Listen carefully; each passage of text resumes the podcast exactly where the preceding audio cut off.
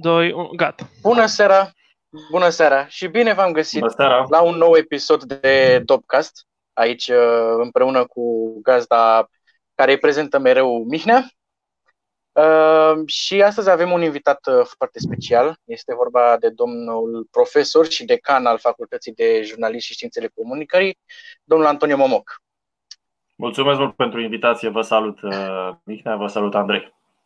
Bună seara și pe și cei care ne urmăresc. Acceptat. Să sperăm că mulțumim ne urmărește că... cineva. Că... Sau, mă rog, putem să vorbim doar noi trei, că e la... da, da, da. cool. Nici Mulțumim problemă. că ați acceptat, invita- ați acceptat invitația, că așa am învățat la facultate că se spune, când ai un invitat într-o emisiune. Eu știam asta și fără Andrei, îmi pare rău. Bine, na, eu vreau să fac așa, o scurtă introducere. Îți dai seama dacă ajungi să faci facultatea ca să afli că se zice bine în emisiune? și să mulțumești. Bine, printre multe altele.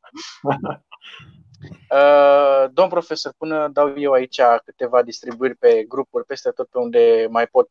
Ce faceți? Cum să sunteți cu carantina? Măi, uite, uh, chiar mă gândeam uh, că o să mă întrebați chestiunea asta, mă gândeam un pic așa la întrebarea asta. Ce mă, dacă mă vor întreba ce fac eu acum de carantină, ce o să răspund la întrebarea asta. Și mă gândeam că mi-a crescut foarte tare părul și uh, va mai fi o lună din asta de carantină și o să ajung să port plete așa cum purtam, mi-aminteam în anul întâi de facultate.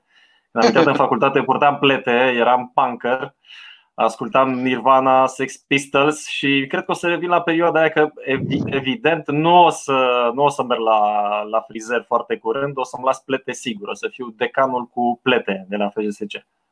Așa că păi, asta fac. Ascult muzică. Uh-huh. Retrăiesc tinerețea, ascult hiturile din liceu. Foarte frumos. Uh, vreau să le spun celor care au intrat deja pe live că ne pot uh, da și comentarii dacă cumva au întrebări uh, și o să apară aici pe ecran. Um, eu zic să-i dăm drumul la treaba. Da, în chat aici mm-hmm. ne pot oh, da întrebări, mm-hmm. doar să, să apară... se logheze cu contul de Facebook ca să apară și numele. Da, o să apară pe ecran, când vine un comentariu, mm-hmm. o să-l Super. punem aici. Da.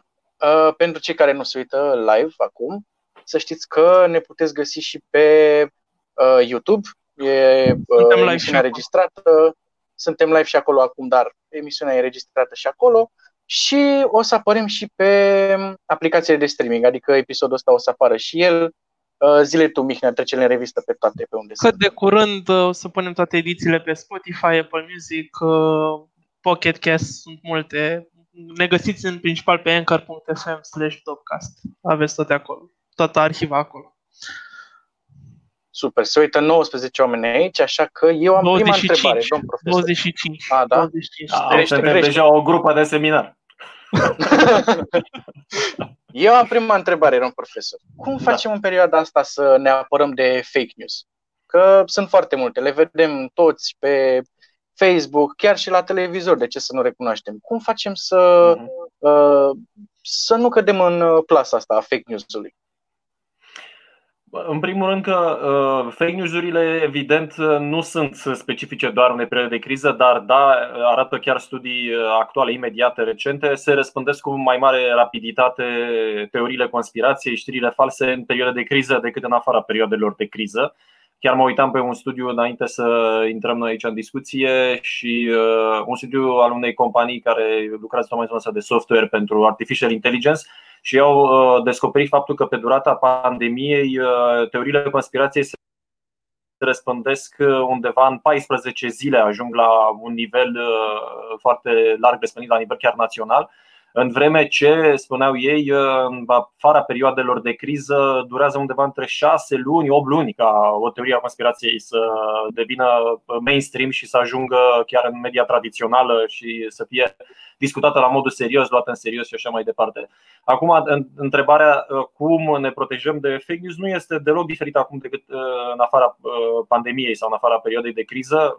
Mecanismele sunt identice și ele țin, evident, în primul rând, de un anumit tip de reacție care la noi este și din motive de autoapărare o reacție imediată și reacție imediată la știri false este aceea de a le viraliza chiar și atunci când vrei să râzi de ele. Și o soluție de a combate fake-ul este să vorbești despre ele, dar să nu dai share la știrile respective, pentru că tentația noastră este uh-huh. chiar și atunci când vrem să râdem de ele, să le, să le viralizăm prin, prin share să arătăm că știm primii sau să râdem de ceea ce vedem acolo pentru că ni se par un dreptul caragioase. Uh, deci reacția variază. Unii le cred și le șeruiesc uh, pe, pe principiu, iată, ți-am zis, eu știam eu, uh, e ceea ce credeam și ceea ce știam. Alții le șeruiesc numai că uite ce idioți sunt ăștia ce cred că de exemplu, rețelele astea, că antenele 5G provoacă mai nou coronavirus, până ieri provocau Uh, da, da, e foarte serioasă treaba. În Marea da. Britanie, în Birmingham, au dat foc chiar unor antene 5G, adică sunt uh, imagini pe, pe rețele sociale, sunt imagini în presa tradițională deja. Uh, până mai ieri, rețelele 5G declanșeau autism, acum au ajuns să declanșeze coronavirus și să răspundească. De asta teoria conspirației spune se și montează noaptea, pentru că, vedeți, se au dat și la noi, zice teoria conspirației, Uh, regula asta ca între 10 seara și 6 dimineața să nu circul, de ce crezi? Ca să instaleze, frate, 5G-ul, să ne lichideze da, da, da. ăștia pe toți. Da, să ne bage chipul, știți povestea mai departe, că și că acum urmează să ne vaccineze și dacă ne vaccinează ne vor băga un microchip. Deci uh, cum ne, cum ne, cum ne protejăm? Uh, în primul rând reacția asta rapidă. Avem tentație și am tentația unor când primesc o prostie de tipul te vei face bine cu bicarbonat și lămâie, să dau mai departe de coronavirus, evident, în fine să dau, sau te protejezi dacă nu l-ai luat încă, în fine, stau mai departe să râd de chestia aia. Voi uite ce spun ăștia, ce, ce șmecheria a mai apărut acum nouă pe piață. Te dai cu usturoi pe la subțioară și ai scăpat de coronavirus. Uh, dar îți vine să râzi și să dai mai departe. E, soluția este uh, tocmai să nu uh, faci chestia asta, să cauți să nu vializezi prin șeruire, ci să vorbești despre asta deconstruind Apoi, evident, obligatoriu este să mergi la sursă. Obligatoriu este că atunci când este cineva menționat Uh, într-o poveste, într-o știre, într-o narațiune, să vezi ce spune sursa respectivă, uh, subiectul la care se face referire, persoana sau instituția la care se face referire, pentru că toate au o, au, au o pagină de Facebook, au, o, au, au un site uh, public și poți intra acolo să vezi povestea lor, ce spun ei despre, despre cazul respectiv. De multe ori se raportează la uh, maiurei, la, la narativul care există în social media și evident poți să deconstruiești așa. Și nu în ultimul rând, uh, cel mai important este să mergem pe surse oficiale. De regulă, noi ne temem să mergem pe surse oficiale pentru că, de ce se întâmplă? Uh, nu crezi surse oficiale pentru că ai impresia că ele sunt contaminate de corupție, de tot felul de interese uh, și oamenii, pentru că nu cred sursele oficiale, atunci preferă să meargă pe surse alternative destul de dubioase, dar care le confirmă în bună măsură niște prejudecăți sau niște credințe anterioare. Deci, uh, ceea ce înseamnă că și înainte și după și în timpul pandemiei, uh, de fapt, ne protejăm prin uh, educație civică, ne protejăm prin media literacy, ne protejăm prin, prin lectura, merge la surse oficiale. Astea sunt, sunt modalitățile principale prin care poți să te, să te protejezi. Dar ce vreau să mai spun și cu asta mă opresc, este că nimeni nu, uh, nu este imun la, la știrile false. Adică nu s-a inventat încă, uh, știți, vaccinul la, la știrile false sau antidotul. Am luat antidotul, am luat, știu mecanisme respective, nu voi cădea niciodată în capcana știrilor false. Fiecare dintre noi Uh, poate să pice, indiferent de gradul de educație, indiferent că se informează de pe internet sau de la televizor, poate să pice la un moment dat în această capcană a știrilor false. Asta este vestea proastă și tocmai de aceea spuneam, reacția nu ar trebui să fie rapidă, trebuie să te dai un pas înapoi sau un lateral și să vezi un pic dacă știrea aia este confirmată dintr-o altă sursă, dacă cumva cineva care face parte din subiect, din narațiune, nu cumva ne spune între timp că lucrurile stau cu totul altfel decât s-au relatat acolo despre el. Dar oare cumva teoriile astea de conspirații vin cumva dintr-o frică a omului? Adică se nasc cumva dintr-o frică? Sau uh, vin, nu știu, cu un plan din ăsta de a uh, înnebuni societatea? Sau, de fapt, ce e în spatele lor? Nu, nu. Nu, evident că, evident că ele sunt alimentate de frică. Faptul că ne este teamă, faptul că suntem speriați, faptul că nu avem suficiente informații despre ceva, uh, ne determină să căutăm explicații raționale sau explicații cât mai simple, cât mai logice în legătură cu lucrurile pe care le credeam noi. De multe ori, explicațiile științifice sau explicațiile, explicațiile medicale Uh, nu pot fi înțelese pentru că sunt ceva mai complicate uh, de către publicul larg și atunci prefer să uh, mergi la o sursă care îți explică pe înțelesul tău. De aceea e foarte important ca sursele medicale sau sursele epistemice, sursele de cunoaștere să poată explica foarte simplu despre ce este vorba narativul pe care îl dau. Dacă par complicate explicațiile lor sau arogante explicațiile lor uh, sau din partea politicienilor sau oficialităților, uh, dacă practic îi suspectezi că sunt corupți sau că au interese, de aici uh, evident că dacă spui politicienii sunt corupți, până la a spune există o conspirație de fapt a politicienilor împreună corupți, evident, Uh, establishmentului, dacă nu local, național și la nivel mondial, și ăștia vor să facă ceva împotriva noastră. Și uh, de aici, evident, conspirația uh, se declanșează și se răspundește foarte, foarte ușor, mai ales atunci când, așa spuneai și tu, Andrei, Uh, ți este frică, vei o explicație care să te liniștească și uh, ai impresia cu o uh, teorie din asta explicativă că ai înțeles de fapt cum stau lucrurile și atunci poți să stai liniștit. Nu există niciun fel de coronavirus, în realitate ăștia l-au inventat ca să ne pe toți în casă și atunci poți să stai să dormi mult mai liniștit, nu mai te sperie de tare că s-ar putea să fii la un moment dat tu însuți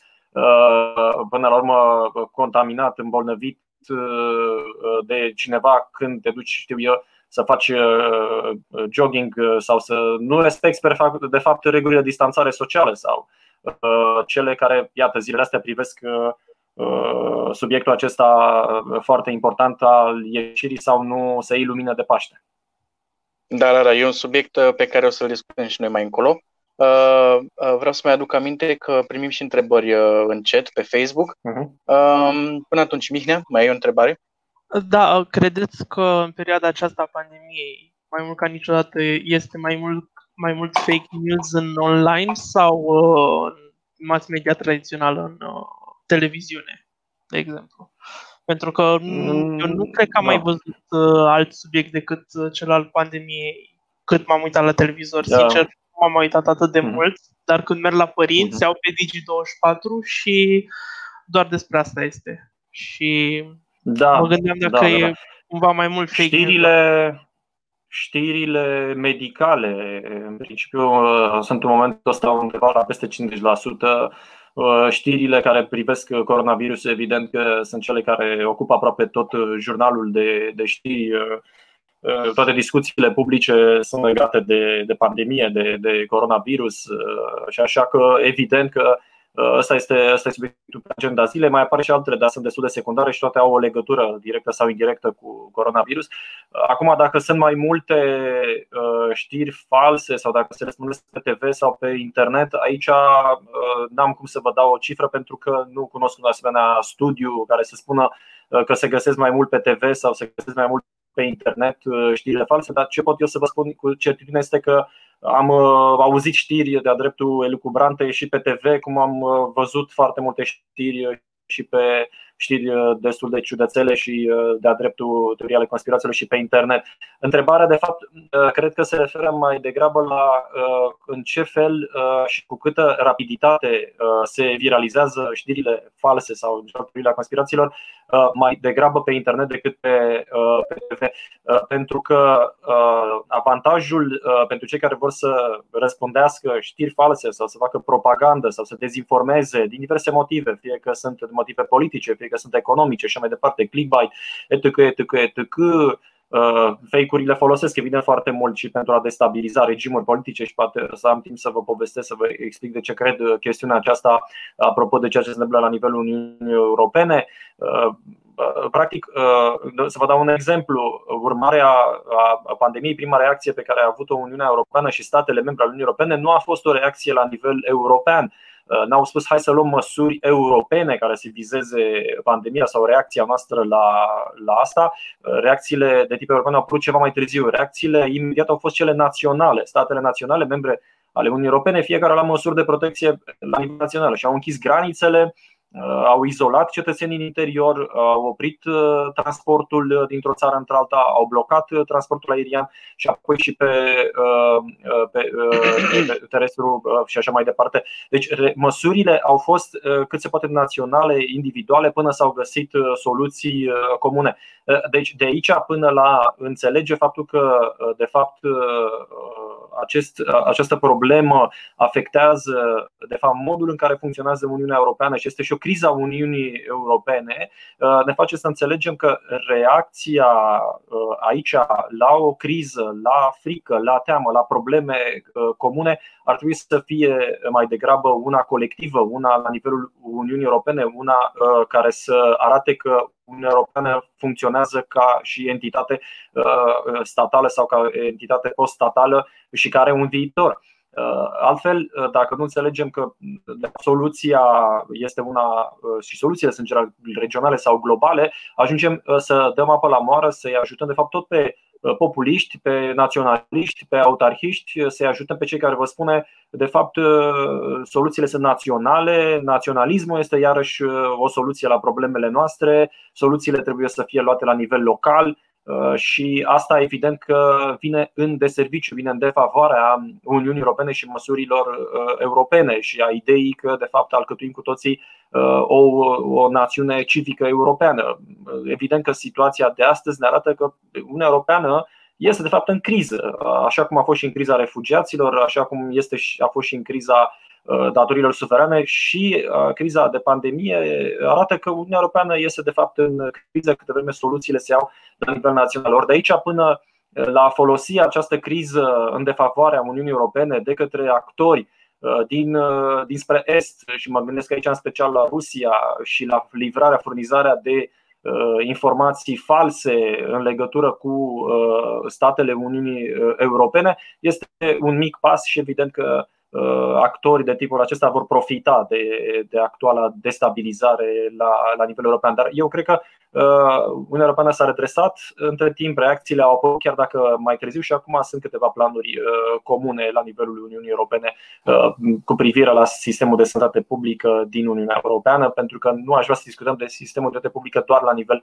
național, deși, evident, fiecare stat a reacționat la nivel național în funcție de uh, problemele pe care statele respective la nivelul de uh, spitalelor, sistemul de state publică le-au avut. Uh, acolo unde au existat paturi la terapie intensivă s-a văzut, acolo unde nu s-a văzut, acolo unde au existat mai multe spitale s-a văzut. De România are o acută criză de spitale noi, nu se construiesc și nu s-au construit spitale noi și are o mare problemă la nivel național, iarăși legată de secțiile de terapie intensivă de aparate, de dotare de echipamente. Nu mai vorbesc acum de tot ceea ce a ieșit acum la iveală, echipamente de protecție, combinezoane, măști, etc., etc., ventilatoare și așa mai departe. E, toate problemele astea, din păcate, noi le tratăm acum la nivel național, câtă vreme eu cred că este o problemă, problema aceasta este o problemă europeană. Și tocmai legat de subiectul ăsta, de măsurile pe care le-am luat noi la nivel național, Mm. Eu am văzut uh, foarte mult în spațiu public, că acum și uh, Facebook se numește spațiu public, am văzut foarte mulți oameni care spun pe de o parte că sunt niște măsuri bune și pe de altă parte că sunt niște măsuri, uh, cum să zic, care puteau să mai aștepte sau care nu trebuiau să eu am, intre eu am, și ne afectează eu, destul de mult. Eu am văzut că unii spun La că... care vă referiți? Da, la care? La măsurile care se referă, de exemplu, la distanțare socială sau la, la care anume? La da, că... la cele care uh, se referă la, la uh, statul acasă, da, la izolare mm-hmm. și uh, la da. faptul că nu putem munci și vedem uh, uh, probleme legate de asta uh, care merg până în, chiar în economie și sunt foarte mm-hmm. mulți uh, uh, economiști care spun că vom avea o criză economică în anii ce vor urma sau în anul care urmează. Și tocmai de asta, mm. întrebarea mea, asta ar fi trebuit să fie, uh, cum vedeți măsurile astea? Sunt niște măsuri bune? Sunt niște măsuri uh, uh, premature? Mă uit la Suedia, pe de altă parte, care, mm. Suedia parcă era, care a ales să nu introducă astfel de măsuri și acum rata persoanelor infectate și a mortalității crește de la o zi la alta. E ridicat. Evident. Da. Aici problema e una de încredere ce avem? Un clivaj între cei care au încredere în măsurile pe care le propune statul și cei care nu au încredere în măsurile pe care le propune statul. În cazul nostru, statul național. Oricum, la nivelul Uniunii Europene, e clar că mai degrabă direcția, cu excepția Suediei pe care ați menționat-o, este aceea de a lua măsuri, de a lua măsuri în timp, de a lua măsuri cât mai rapid și s-au și luat aceste măsuri, tocmai ca vârful pandemiei, vârful, pe normal, Uh, să spunem așa, apogeul uh, crizei, uh, care se măsoară prin numărul nu doar de infectați, ci prin numărul efectiv de decese, să fie, să se întindă, să, să se temporizeze, să fie pe perioadă cât mai lungă. De ce? Ți-a luat o asemenea măsură pentru că în foarte multe state, de fapt, este o criză a spitalelor, cum vă spuneam mai devreme, este o criză a locurilor la terapie intensivă și dacă s-ar fi îmbolnăvit prin faptul că nu se respectau regulile de distanțare foarte mulți într-un timp foarte scurt, nu puteau să fie tratați. Și așa vedem faptul că în România, de exemplu, care este o țară care are o asemenea problemă uriașă cu locurile în spitale, paturile în spitale, la fel cum s-a văzut și în Italia. Și așa spuneam, s-a văzut faptul că foarte mulți pacienți care suferă de alte boli sunt lăsați la o parte, nu mai sunt tratați, neglijați, tocmai pentru că accentul se pune acum pe uh, tratarea oamenilor care au uh, aceste uh, care până la urmă sunt uh, într-un fel sau afectați de, de uh, COVID-19. Deci, din această perspectivă, că ziceam, e vorba de o problemă de încredere, încrederea noastră, atâta vreme cât ea lipsește sau suferă în relația cu autoritățile, evident că asta dă naștere la fake, asta dă naștere la dezinformare, asta dă naștere la orientarea încrederii noastre spre alte surse, spre alte entități. Atunci când nu ai încredere în surse medicale, atunci când nu ai încredere în autoritatea științifică, atunci când nu ai încredere în politicienii statului respectiv, este mult mai ușor să cazi pradă dezinformării sau unor actori politici, economici și mai departe care vin și construiesc alte narrative și care vin și spun de fapt acestea nu sunt soluțiile cele mai bune, de fapt se iau măsuri împotriva voastră, nu sunt pentru protejare, pentru protejarea voastră și mai departe. Să ne gândim foarte serios, de fapt, statul român, ca și celelalte state care sunt în această situație, de ce ia aceste măsuri? Pentru că este foarte clar, este limpede pentru toată lumea că România are o problemă cu sistemul de sănătate publică și că ce știm despre acest virus? El se răspândește foarte rapid. Asta știm primul lucru, e cel mai simplu pe care îl știm. Și odată răspândit foarte rapid, asta înseamnă că afectează, poate afecta un număr foarte mare de oameni. Și ce mai știm este că sunt comparații foarte clare care arată că s-a spus, domnule, nu este uh, mai periculos decât alte uh, virusuri, decât alte dăți, că e la fel ca gripa. Ba nu, cifrele ne arată faptul că numărul de morți și în România și în alte state este mult mai mare decât cel uh, generat de o gripă în perioada de iarnă. Deci, din punctul de vedere, măsura autorităților Uh, prin care uh, s-a impus uh, carantina, prin care s-a decis distanțarea socială și așa mai departe, are menirea în primul rând să oprească răspândirea virusului și are menirea aceea pe care am menționat mai devreme de a nu crește foarte rapid, imediat, numărul de victime, numărul de oameni îmbolnăviți care să ajungă în, în spitale. Și tocmai de aceea se temporizează această situație pentru ca îmbolnăvirile să se petreacă într-un timp mai, mai îndelungat. Deci, din punctul ăsta de vedere, eu cred că Uh, măsurile au venit destul de bine, destul de rapid în România și autoritățile atunci când au luat decizia asta au, au uh, înțeles că de fapt statul român are o mare problemă. Uh, are o mare problemă legată în primul rând de faptul că nu avem spitale, că nu avem suficient medici, că nu avem aparatură medicală, că nu avem suficiente ventilatoare. E, Asta nu se poate rezolva decât prin asemenea măsuri, din nefericire. Uh, evident că ar fi trebuit să avem spitale, ar fi trebuit să fim Germania, ar fi trebuit să fim Suedia. Uh, acolo, că vorbesc despre Suedia, situația e cu totul diferită. În primul rând că în Suedia, după cum știți, este cea mai mică densitate, uh, iau cel mai mare spațiu pe cap de locuitor. Fiecare individ probabil că ați fost acolo, n-ai niciodată problema locului de parcare în Suedia. Sunt da. foarte multe spații goale. Uh, e o populație mică la o suprafață foarte mare, deci ei oricum stau distanțați. Ei, când în Stockholm stau, acum i-am văzut la televizor să mai, mai stau la cafenele și nu știu ce, aia este cu totul și o altă discuție, că și la noi oamenii stau în piețe clare peste grămadă acum să își cumpere una alta pentru, pentru sărbători. Dar în mod uh, natural, în Suedia, uh, abordarea statului, a guvernului acolo a fost aceea că s-au bazat mai degrabă pe, să spunem așa, responsabilitatea civică, pe un anumit grad de conștientizare a publicului și s-a dovedit din nefericire chiar și pentru suedezi că nu a fost nici acea cea mai bună soluție. De ce? Pentru că dincolo de educație civică, dincolo de toate aceste elemente culturale, virusul pare a fi nemilos în sensul în care uh, contagiunea este foarte, foarte rapidă. Asta e ceea ce știm cu siguranță. Asta nu poate să, uh, cum să spun, uh, să denatureze niciun fel de teorie a conspirației. Deci, din punctul meu de vedere, e o chestie de încredere. Avem sau nu avem încredere în autorități, avem sau nu încredere în cei care au deciziile. Eu cred că trebuie să ne bazăm în momentul de față pe deciziile pe care le au autoritățile.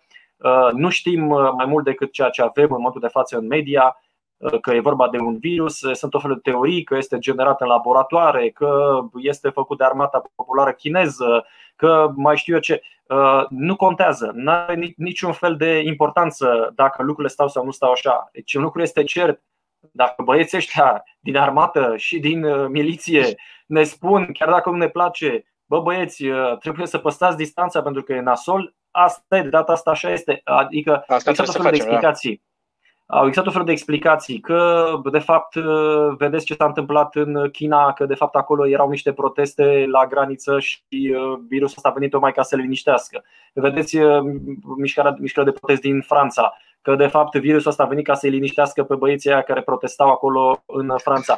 Uh, tot felul de, tot felul de, da, da, da, tot felul de, tot felul de, te- de teorii uh, că virusul a apărut ca să oprească mișcarea de protest uh, rezist uh, din România. Nu mai era cazul, veniseră liberalii și așa mai departe. Deci nu mai protesta nimeni. Da, mă rog, poate vreau să protesteze acum după alegerile locale. Nu știu. Ideea este că nu, astea sunt niște prostii. Nu suntem ținuți în casă să nu mai protestăm. E vorba de o lună. Dacă cineva vrea să protesteze peste o lună, poate face rând. Protestăm toți peste o lună că măsurile care s-au luat pe durata pandemiei au fost aberante sau absurde. Deocamdată nu avem uh, uh, alte, uh, până la urmă, soluții de protecție. Din nefericire, nu există nici vaccin, nu există un antivirus, nu există antidot, decât acestea pe care ni le dau autoritățile și nu avem ce să facem, trebuie să respectăm ceea ce spun medicii, pentru că ei reprezintă autoritatea științifică în acest domeniu. Sunt multe, foarte multe articole științifice care vorbesc despre contagiune și despre acest virus și riscurile sale chiar în momentul ăsta. Sunt foarte multe uh, studii științifice de tip ICI pe piață, ele pot fi accesate, multe dintre ele sunt chiar gratuite pe internet și demontează toate teoriile conspirației uh, în legătură cu felul în care a apărut și felul în care s-a răspândit acest uh, virus. Deci, din perspectiva asta, eu zic să mergem la surse științifice, să avem încredere în surse științifice și să avem încredere în autoritățile statului, chiar dacă, mă rog, nu ne place în general uh, autoritatea de stat și știm că în general statul în România funcționează prost și că este în general incompetent și, și poate că vedem și zilele astea cum comunică, cum se contrazice președintele cu Ministerul, cu Ministerul de Interne pe tema aceasta acordului cu BOR, dar cu toate acestea, ă, ăsta este statul, altul mai bun nu avem, dar este clar că trebuie să avem încredere în situații de criză, în autorități, pentru că altfel ajungem, repet, să creăm tot felul de bazaconi și tot felul de da, da, da. entități care răspundesc știri și teorii care, mai de care mai bizare. Mai vorbiți și voi, că am vorbit să vă întreb și eu pe voi.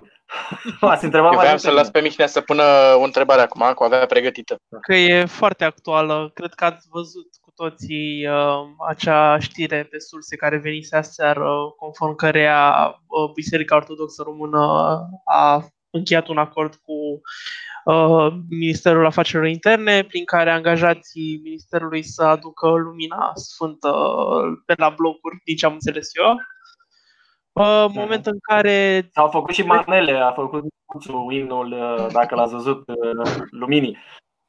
Recomand. Foarte o să bun. ne uităm, o să ne uităm. Uh, și de dimin- nu, cred că pe la prânz uh, a apărut președintele Iohannis și pentru mine a fost, cred că, cel mai dur uh, cel, cel mai dur discurs pe care l-am văzut la el, mai ales cu acel final. Mm-hmm. Uh, nu cred că mai amintit. Aici e, repet, e o problemă de autoritate. Gândiți-vă, președintele este șeful executivului. Nu? Uh, președintele este șeful armatei române. Uh, discutăm în momentul de față de cineva care reprezintă statul român din perspectiva conducerii armate și care reprezintă statul român uh, pe durata acestei crize. Practic, e principalul responsabil nu? în legătură cu ce se întâmplă și e primul care spune, domnule, stați acasă. Și vine unul dintre subalterni și spune, domnule, eu am făcut un acord cu o instituție privată și uh, noi am stabilit să folosim o instituție a statului pentru a uh, rezolva o problemă pe care o are o instituție privată, care este Biserica Ortodoxă. Ce vreau să spun? Eu respect uh, toate tradițiile și respect cultura, respect convingerile oamenilor, am tot respectul pentru, pentru, credințele, pentru credințele majoritare ale oricărui stat, inclusiv pentru, pentru religia ortodoxă în România. Dar să ne înțelegem foarte, foarte, foarte bine în legătură cu această chestiune. Nu poate veni un ministru să facă o înțelegere cu o instituție care nu este una a statului român, să folosească din dotare instrumentele, angajații până la urmă ai, ai acestei instituții, fără să se consulte cu șeful său, care tocmai a spus trebuie să stați în casă.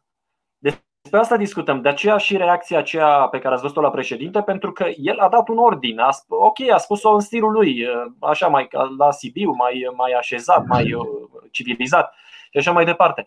Dar a dat un ordin, adică totuși e un decret prezidențial pe durata uh, până la urmă pandemiei, în care instituie stare de urgență și spune foarte clar pe toate canalele stați acasă. Chiar acel ministru este unul dintre cei care implementează și care duce Uh, mai departe această politică a președintelui. Asta este o soluție pe care noi stați în casă pentru că riscăm să ajungem uh, la mai multe înmormântări, că asta a spus președintele. Nu? După sărbători să avem înmormântări. Sună așa ca o lozincă, uh, ca un slogan.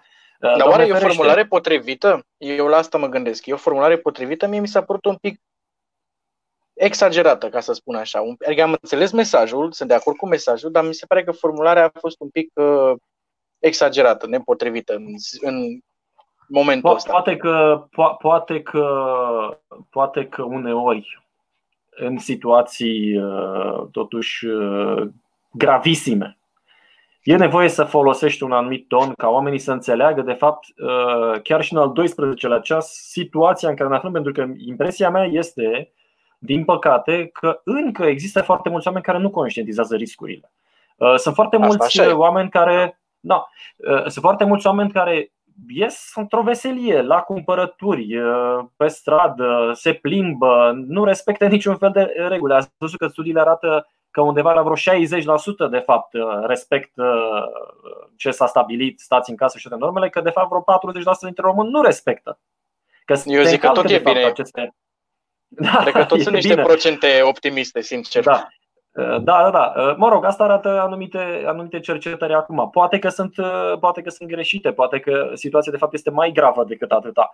Ori dacă este mai gravă, cred că președintele, dacă el este responsabil, gândiți-vă că, să spunem, acum avem câți 360 și ceva de morți, avem așa, în momentul ăsta, cam acolo am ajuns, așa. Da. Gândiți-vă că sunt, gândiți-vă că sunt vreo da? nu greșesc, sunt undeva la vreo 20.000 în uh, Italia, sunt 17.000 în Spania, vreo 20 de ceva de mii în Statele Unite. Ok, o să spuneți și populația lor e alta și mai departe. Da, ok, sunt total de acord. Numai că să nu uităm, românii au venit din Italia și din Spania și din Franța, tocmai acolo unde este, unde este vârful.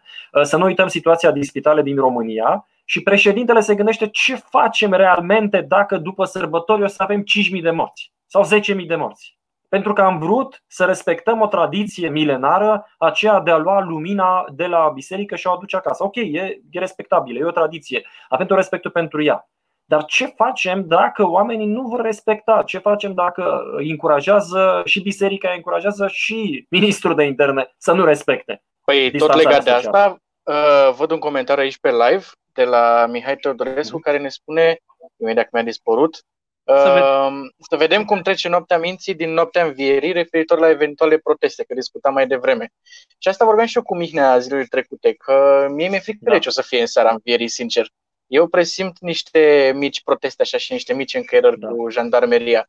Pentru că România e, e o posibil, țară cu e posibil. oameni foarte credincioși care uh, merg la biserică să ia lumină nu atât de mult din uh, spiritul ăsta uh, creștin, cât uh, ca o tradiție pe care o au încă din copilărie e și simt nevoia să facă asta. E un da. ritual. Da. Chiar mă gândeam, apropo de aglomerația de la, din piețe și apropo de aglomerația din supermarket, Pentru noi e foarte importantă această exuberanță gastronomică, pentru noi este foarte important ritualul acesta de a avea pe masă foarte multe lucruri, pe masa de Paște, pe masa de Crăciun, a avea, nu? Adică nu contează faptul că nu mănânci, știu eu, icre de Manciuria toată viața, important e să mănânci în noaptea de Revelion, nu? Nu contează că de fapt nu-ți permiți lucrurile, dar important e să le mănânci atunci, că dacă le mănânci asta îți dau, dau o anumită satisfacție. Ai impresia că în viitorul tău va fi cu totul și cu totul altul, că se va schimba lumea odată cu chestiunea asta și te vei schimba și tu și lucrurile vor arăta cu totul și diferit. E, aceste ritualuri, evident că pot duce la ceea ce spuneți voi acum, și anume pentru a respecta ritualul de a aduce lumina înapoi acasă. Nu? Acesta este un ritual care trebuie să înțelegem este extrem de important, așa cum spuneați, uh, pentru credincioși uh, creștini ortodoxi. Este extrem de important pentru cei care trăiesc uh, spiritul acesta al tradițiilor ortodoxe, pentru că el este până la urmă un simbol al tradițiilor, nu neapărat un simbol al credinței sau un simbol, e un simbol al tradițiilor ortodoxe de care oamenii sunt foarte atașați. Ori a le lua lucrul acesta este perceput, poate fi perceput de foarte mulți ca o atitudine a statului la o Uh, cum să spun, uh, uh, la, la o obligativitate a laicizării, a renunțării la practicarea unei religii. Oamenii au trăit comunismul, știu cât de complicat a fost atunci să străiești propria convingere religioasă și atunci această decizie care poate să vină chiar în, în interesul lor de a nu merge la biserică noaptea de de a nu socializa cu alții, de a nu ieși atunci să ciocnești o roșii și să, să iei lumina, este perceput, poate fi perceput de foarte mulți ca un atac frontal la adresa unor convingeri foarte profunde. Și de aceea e foarte posibil, uh, convingeri, repet, care țin mai degrabă de rit și de tradiție, nu neapărat da. de credință, ca să înțelegeți ce vreau să spun, uh, pentru că cu credința asta nu mai, nu mai cum să o măsori, adică cât de credincios e omul, uh, e mai complicat să o măsori. O vezi în comportamentul lui social, o vezi în, în cât altruism are, o vezi în felul în care se poartă cu ceilalți. Așa poți să măsori prin comportament. Nu știi acum cât de mult crede sau nu crede unul, decât din ceea ce declară el până la urmă. Și fiecare om declară ceea ce vrea el să declare și ceea ce crede el despre sine. Nu știm, nu putem măsura anumite lucruri. Ori, având în vedere că oamenii, cum spuneați și voi, sunt convinși, au convingeri uh, profunde și cred că aceasta reprezintă, până la urmă, ritualul acesta reprezintă o formă de a-și manifesta o, o, o credință tradițională, a le lua asta este un atentat, cum spuneam, la, la, niște, uh, la niște convingeri uh, religioase și pare o, uh, repet, o presiune, o obligație, o impunere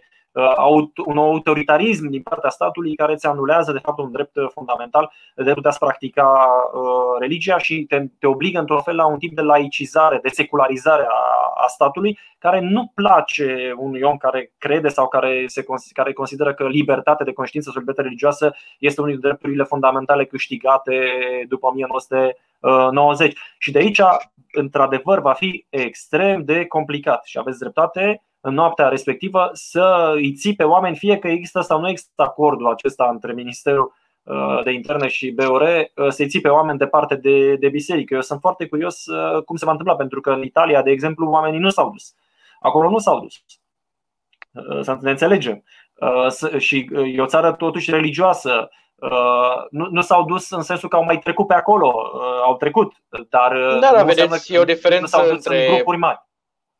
Da, e o diferență totuși între catolicism și ortodoxism, dacă vă permiteți să spun asta. Și mie mi se pare că se înțelege altfel uh, um, religia și mersul la biserică din punctele astea de vedere. Noi uh, suntem foarte mult pe, deși știm că Dumnezeu e peste tot și în toate, acolo ne place să ne rugăm și acolo, dacă nu se întâmplă în biserică, înseamnă că nu ne-a văzut. E o diferență aici pe care uh, ortodoxii și cred că românii Ehm, nu o înțeleg atât de mult. Și tocmai de asta o să fie niște probleme pe care eu cel Bun, puțin eu cred că, că mai ține și de, ține și de, repet, de cât de civilizați suntem. Eu vreau să vă spun ceva care nu are nicio legătură cu nu are nicio legătură cu, cu pandemia. Mai acum câțiva ani să fie aproape șapte ani. Mi-am petrecut un Paște la Roma. Am, am studiat acolo o vreme, am avut o bursă mai multe luni și am trăit la Roma. Și Paștele, mă refer la Paștele nu doar cel catolic, erau tot așa separate, nu s-au petrecut simultan la zile diferite și am putut să merg la Paștele Ortodox, sărbătorii la o biserică ortodoxă din Roma Vreau să spun un lucru care poate să șocheze, dar uh, niciodată de atunci, niciodată n-am mai văzut ca într-o biserică, cum era Biserica Ortodoxă la care am fost în, uh, în Roma, uh, să existe jandarmi. Adică nu discutăm de pandemie, discutăm de jandarmi care asigurau ordinea în biserică și în afara ei, pentru că oamenii se călcau în picioare.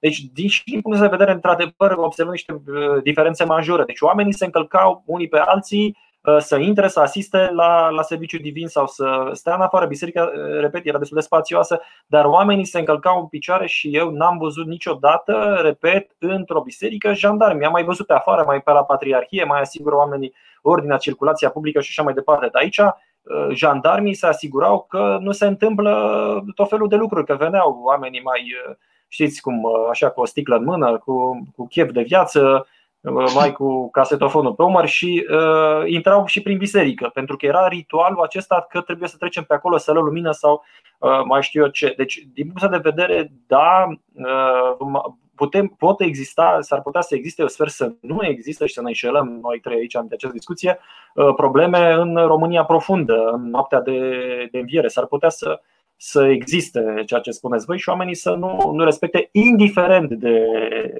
decizia pe care vor lua autoritățile și dacă va exista sau nu există acord. Vreau să vă mai spun ceva, că mi-am amintit în discuția noastră, m-ați, m-a întrebat Mihnea mai devreme cu TV-ul și cu internetul și începusem și n-am dus ideea până la capăt legat de difuzarea și rapiditatea care se difuzează fake news.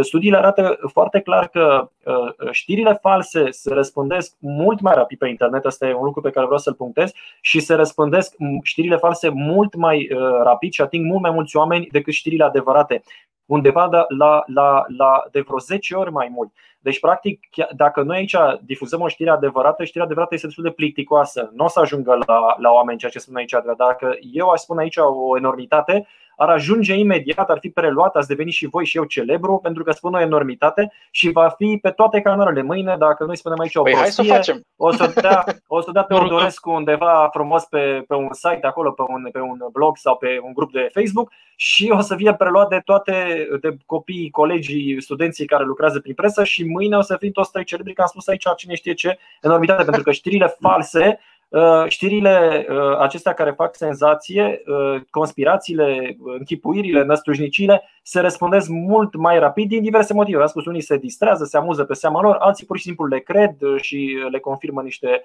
prejudecăți și ajung știrile false pe internet la mult mai mulți oameni și mult mai mulți cunosc de fapt și aud știri false decât știri adevărate. Asta, asta este drama. Noi ajungem să știm. Da, da ajungem să aflăm mult mai multe știri absurde și uh, false decât uh, să fim informați uh, corect pe internet. Din, din studii, studii efectuate pe milioane de, de conturi de Twitter de-a lungul mai mulți ani. Mă refer la studiul lui Vosoghi, de exemplu. Da. Uh, mai avem aici o întrebare pe live. Poftim, da. ce ai spus, Mihai? Ziceam că ne chinuim de atâția ani să ajungem și noi la celebritate pe internet și uite cât de simplu era. da, da, da. da. Spuneți și băgați niște minciuni, spuneți niște, niște prostii și o să apăreți repede. Avem Andrei... întrebarea de aici de pe live al lui Petru. Așa. Da.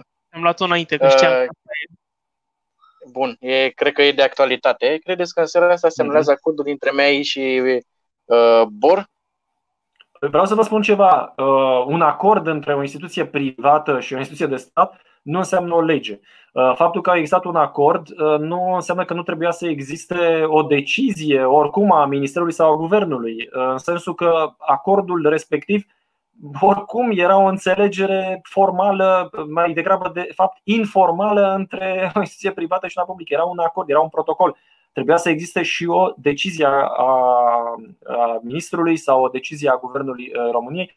De fapt, întrebarea este asta: dacă ministrul de interne își va da demisia sau va fi demis. Uh, dacă uh, de fapt uh, se va lua o decizie foarte clară, se va exprima de fapt public foarte clar că nu vor coopera în felul în care a prevăzut în acord forțele Ministerului de Interne, jandarmerie și mai departe, cu biserica. Noi trebuie să înțelegem acum un pic și pe patriarh și să înțelegem un pic și reprezentanții bisericii. Gândiți-vă că aveți un popor 80% credincios ortodox care vrea să meargă la biserică și niște răi care spun, băi, stați, duceți-vă doar la supermarket, cumpărați, mâncați și stați în case, nu, nu sărbătoriți uh, Paștele, uh, nu mergeți la biserică.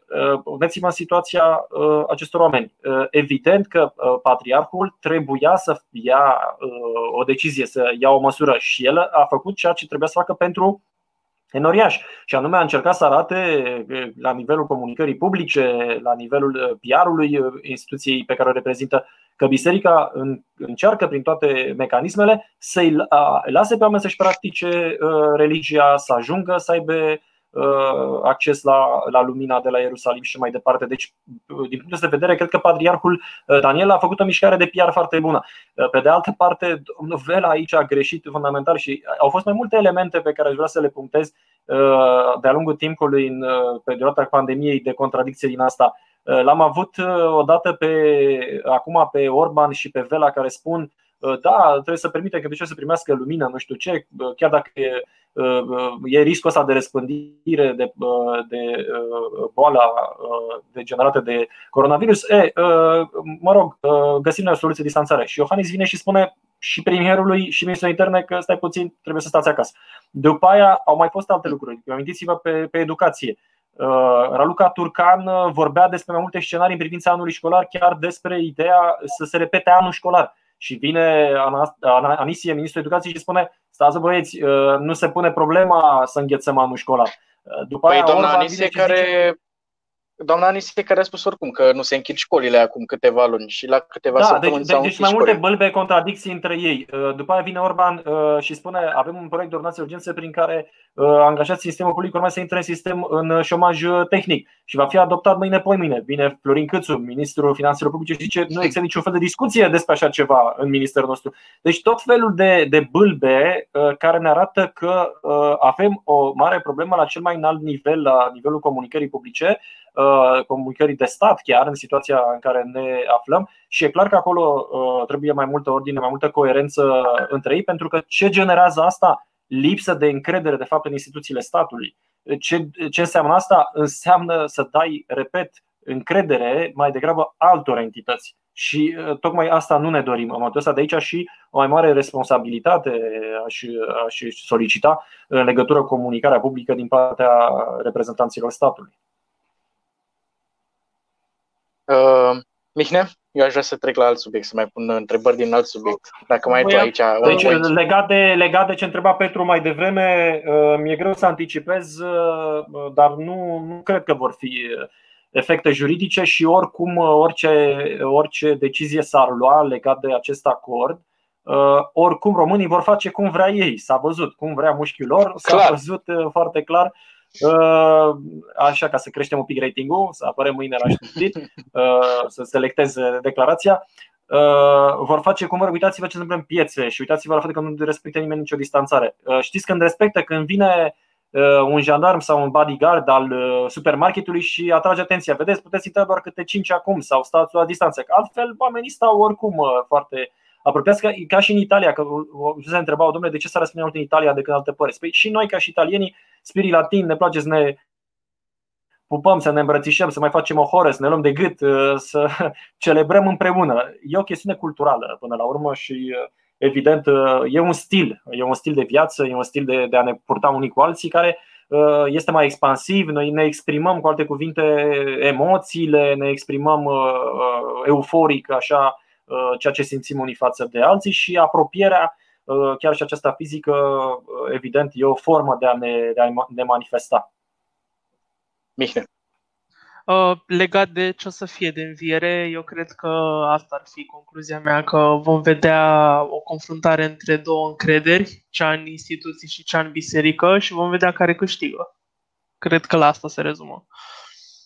Sper Eu cred că biserica va da dovadă de responsabilitate dacă chiar patriarhul, având în vedere gravitatea situației, vine și spune hai să găsim o soluție prin care totuși oamenii să nu vină la biserică. Adică, da, de acord, într-un fel sau altul, lumina trebuie să ajungă la ei. Până la urmă, ăsta este mesajul sfânt. Nu? Lumina trebuie să ajungă la oameni.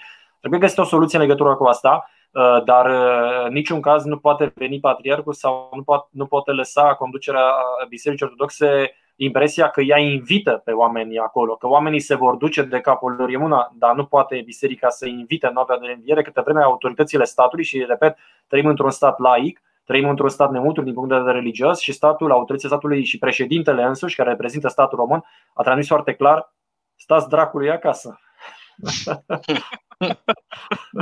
Uh, domn profesor, dacă tot stăm da. acasă și dacă tot uh, vorbeam și de învățământ și așa, cum, uh, cum e? Cum vă descurcați uh, cu învățământul de acasă? Că noi cumva știam aplicațiile alea, eram cumva învățați cu ele, dar știu că sunt foarte multe glume pe internet. Noi le avem în cercul nostru de studenți despre profesori care da. se chinuie să se conecteze, să facă pe acolo. Cum e? A fost o provocare Măi, sau încă adevărul este? E, adevărul e la mijloc. Adică uh, eu am avantajul evident că uh, am o preocupare legată de noile tehnologii și nu de ieri de la alteri. Predau pe comunicare online, Uh, mă pasionează comunicarea online, mă pasionează ce înseamnă internetul de la comunicarea, cum a afectat comunicarea politică, internetul până la modul în care a afectat comunicarea publică, socială, economică, comercială, cea din zona publicității PR-ului. Evident că din punctul de vedere uh, sunt destul de apropiat de. Pe deasupra am avut și o experiență de patru ani de director la învățământ la distanță și pentru mine asta a fost un mare avantaj și a venit foarte bine pe durata crizei. Eu fiind directorul învățământului la distanță, învățământ de e-learning pe durata 4 ani, uh, am înțeles imediat, de fapt, de tot ceea ce din prima zi, când ăștia pe 11 martie au anunțat ce se întâmplă, am, am anticipat toate, toate mișcările care urmau să se întâmple la nivelul comunicării online și ăsta a fost un mare avantaj. Dar totodată cunoșteam încă de pe vremea când eram director uh, la învățământ la distanță faptul că, da, e adevărat, atât o parte dintre studenți, mai puțin e, e drept, dar și o bună măsură dintre profesori au o problemă în a se conecta, cum spuneți, în a lucra de la distanță, în a uh, accesa internetul sau tot felul de aplicații sau platforme de tip Moodle, uh, alte uh, suite care se pus la dispoziție de, de tot felul de giganți IT și așa mai departe, zilele acestea în regim gratuit. Și da, este nevoie, eu cred, în continuare, chiar dacă oamenii s-au Uh, dacă vreți, adaptat uh, destul de spontan și neinstruit uh, la situație. Eu cred că este nevoie de o instrucție la nivelul învățământului electronic, învățământului e-learning la distanță. E nevoie de o asemenea instrucție și pentru viitor. Pentru că eu cred că învățământul la distanță va avea un mare succes, pe, pe, pe, pe, mai ales urmarea acestei, acestei pandemii. Cred că o bună parte din instrumentele de lucru Uh, electronice, instrumente de lucru la distanță, precum ar fi biblioteci virtuale, acces la cursuri online, uh, nu neapărat sincron, deși și acestea mi se pare extrem de utile, mai ales pentru învățământul uh, de tip ID, învățământul la distanță. O bună parte de acestea vor supraviețui perioadei pe care o traversăm.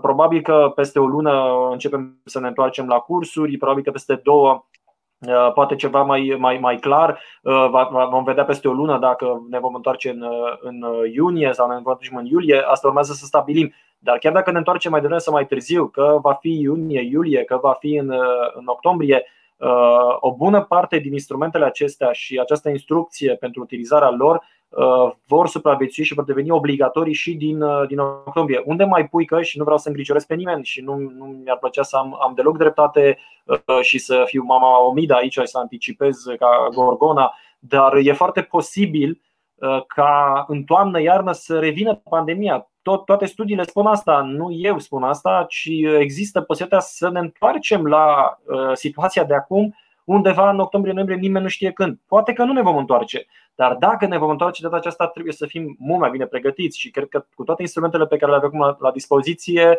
și cu toată această experiență, cred că vom aborda și ne vom adapta mult mai rapid, deși eu cred că și acum ne-am, ne-am adaptat destul de bine, dar uh, cred că această lecție va servi uh, foarte bine și în toamnă, dacă vom trece iarăși prin, prin această experiență, Doamne ferește, cred că reacția noastră va fi instituțional, spun, nu doar la nivel individual, cred că va fi mult mai coerentă decât, decât s-a întâmplat. Deși, repet, și acum cred că reacția a fost la nivelul universităților din România și acelei din București una destul de, destul de matură și de adaptată la realitatea pe care o trăim. Da. Uh, de acord. Ca să nu Dar las să-mi așa spune și o- mie, măcar așa pe surse uh, private, ce circulă, că sunt așa curios. M- Mi-ați deschis un apetit așa de cancan. E, Ce sunt circulă, niște ce glumițe meme-uri, așa, vă dați seama Așa, ce că glumiță, da. trebuie și noi să mai Să ne râdem. mai și să... râdem. Da. Uh, De acord, de acord. ne apropiem de, ne apropiem de final, pentru că ne-am lungit mai mult decât ne plănuisem. A Uh, trecut tocmai repede, cu da. această ocazie, uh, repet, vă mai așteptăm uh, ceva mesaje pe aici să vedem dacă mai sunt. Uh, Până mai scrie lumea ce mai are de spus pe final, ce faceți de Paște? Știu că stați acasă, dar sunteți pregătiți de sărbători, sunteți uh, așteptați uh, lumina învierii acasă? Iepurașul. Aștept Iepurașul. Uh, Măi, uh, cu lumina învierii nu știu, nu, nu pot să mă exprim în legătură cu lumina învierii. Pentru mine uh, chestiunea aceasta este destul de intimă. Uh, uh, Apropo de lumina învierii, eu am o, cu totuși o altă percepție legată de lumina uh, învierii și de ceea ce înseamnă de fapt această cunoaștere tip divin sau uh, această, acest tip de revelație care eu zic că este până la urmă una destul de privată și o relație cu totuși cu totul specială. Uh, Eu cred că uh, Isus a înviat uh, atunci când a înviat și El este viu. Nu trebuie să-mi amintească cineva o dată pe an. Cred că trebuie să știm asta zilnic, că este, este viu. Deci, din punctul ăsta de vedere, uh, este o convingere pe care o poate mărturisi orice creștin, uh, fie că e ortodox, uh, protestant și așa mai departe, catolic, în orice zi. Deci, uh, din punctul ăsta de vedere, mi se pare o, o sărbătoare frumoasă, mi se pare o sărbătoare uh, a familiei, dar în același timp este și o, uh, dacă vreți, comemorare. Adică, până la urmă, trebuie să, pentru un creștin, uh, un creștin înțelege faptul că Isus, în primul rând, a murit. Adică a murit pentru păcatele oamenilor, a murit pentru, uh, pentru, pentru ceea ce oamenii au făcut de-a lungul timpului, pentru ceea ce facem fiecare în fiecare zi și poate nu facem tocmai corect. Uh, Și, în primul rând, ne amintim că El a murit pentru noi. După aceea că a înviat, da, e bucurie, e veselie, hai să deschidem o sticlă de șampanie, e bine că a înviat, acum ne-am, ne-am, ne-am salvat cu toții, dar să nu în primul rând sacrificiu pe care l-a făcut uh, Isus Hristos și uh, semnificația lui, cred că asta este foarte important și în legătură cu asta evident că ne putem gândi și medita la asta în fiecare zi în dreptul uh, uh, nostru atunci când facem un examen de conștiință uh, cu privire la felul în care ne purtăm unii cu alții. Deci, pentru mine nu atât ritualul din noaptea de înviere, era un ritual și este evident un ritual important din perspectiva socializării, din perspectiva faptului că ești cu prietenii, că sărbătorești împreună cu alții, că ești alături de cei dragi, etc. etc. Asta este esențial. Uh, E, e foarte important pentru comunitatea din care facem parte, pentru familiile noastre, pentru prieteni, pentru vecini, etc. Dar, uh, repet, uh, cred că e ceva mai mult, cred că înseamnă mult mai mult decât asta și cred că trebuie să, să o realizăm zilnic. Deci, din punctul meu de vedere, Paștele, da, va fi o zi uh, foarte importantă pentru că o să o petrec împreună cu, cu copiii și cu soția. Uh, Asta este cel mai important și că nu o să-mi petrec uh, toată ziua în fața calculatorului, să stau pe Zoom, pe Meet uh, și să predau sau să țin uh, tot felul de ședințe anoste și să le explic oamenilor cum să folosească la școală uh, instrumentele online. Uh, Evident că, din punctul de vedere, da, e ceva care țin foarte tare pentru că e important ca om pentru mine să petrec, să pot să petrec uh, o zi atât de, de frumoasă, de încărcată de semnificații, împreună cu copiii, împreună cu soția. Deci, din perspectiva asta, evident, e important. Nu mă interesează atât de tare uh, tradiția ouălor, a cozonacului și a lumânărilor, dar o respect uh, și o apreciez atunci când ea se poate, se poate practica în mod curent, dar pentru mine sărbătoarea asta înseamnă ceva mai mult și, și cum spuneam, uh, înseamnă în primul rând timp uh, special pe care îl petrec cu, cu cei apropiați, cu cei dragi. Și asta vă doresc și vouă și aș vrea să profit și o secundă de ocazie să vă, să vă doresc în primul rând sănătate fiecare dintre voi să, să profitați la maxim de timpul ăsta pe care îl aveți acolo alături de, de cei cu care veți petrece și puteți petrece în intimitate ziua asta deosebită și în general timpul ăsta pe care îl avem acum când stăm mai mult acasă, să-l putem folosi cât mai calitativ, să nu luăm razna, să nu ne urcăm pe pereți, ci să căutăm să, să ascultăm muzică, să, să dansăm, să citim, sunt o fel de lucruri interesante, să ne petrecem timpul de o manieră cât mai, cât mai plăcută, pentru că Uh, putem uh, vedea și partea plină, chiar dacă este o perioadă stresantă, enervantă pentru toată lumea, frustrantă din multe puncte de vedere, uh, putem vedea și partea plină pentru această perioadă, chiar dacă este una mai neagră așa în istoria pe care o traversăm în viața noastră, dar eu zic să luăm ce este mai bun din, din chestiunea aceasta și să ne vedem după aia sănătoși la cursuri și la facultate, mai ales că voi dați și licența, vă țin pumnii, multă baftă, ați auzit că va fi o singură probă, așa că sper să fie bine. Doamne ajută! um, bun, ne apropiem de final. Vă mulțumim foarte frumos că ați acceptat invitația noastră și că ați fost Eu mulțumesc aici cu noi. Uh, unde vă găsesc oamenii? Dacă vor să vă caute, să vă mai întrebe ceva despre fake news, unde vă găsesc? Da, Categoric. Uh, pe, pe Facebook, sunt, uh, sunt prezent pe Facebook, uh, evident, mă pot aborda acolo pe privat, nu toată lumea care, mă rog, a intrat pe acolo sau în general a intrat vreodată în interacțiune cu mine și poate, poate realiza că nu e niciun fel de distanță sau chiar dacă mai punem o distanță fizică, n-am impus niciodată o distanță socială în sensul sociologic al termenului, deci sunt abordabil, nu sunt cineva căruia să nu te poți adresa privat. Mă pot, îmi pot scrie pe Facebook, îmi pot scrie pe, pe, pe e-mail și evident mă pot citi cei care doresc asta pe antoniomomoc.ro am un blog acolo, cine dorește să, să vadă ce scriu și ce fac. Am, evident, la dispoziție și ceva pe Instagram, avem și, și Facebook, există și, și e-mail. Uh, și există și o platformă la care lucrez uh, zilele acestea și vă invit pe toți să intrați uh, și sper să-i dăm drumul undeva la sfârșitul acestei săptămâni. Se numește Facem Spitale, facemspitale.ro. Vă invit să intrați acolo pentru că da, poate că oamenii au nevoie și de catedrale, să facem și catedrale, dar eu zic, hai fraților odată în țara asta să facem și ceea ce este extrem de important, autostrăzi, infrastructură și hai să facem spitale. Așa că vă invit să intrați pe facemspitale.ro. Păi uh, nu mai avem timp în seara asta să mai vorbim și despre asta, dar cu proxima ocazie... Data viitoare, cu proxima uh, ocazie trebuie să vorbim despre acest aici. sigur. Sigur, bine da. că știm. Mihnea, unde te găsesc oamenii?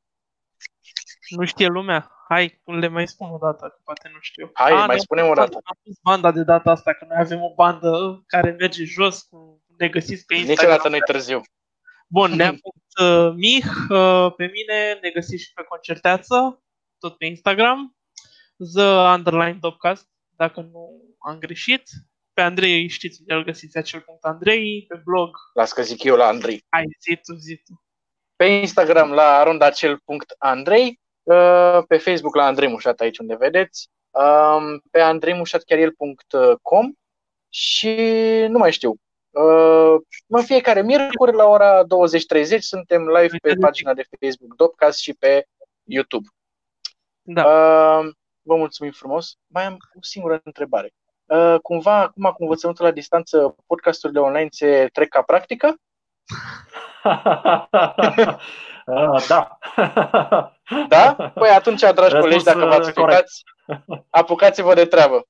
Mulțumim frumos! Mulțumim! Paște fericit! Paște fericit tuturor! Paște fericit tuturor!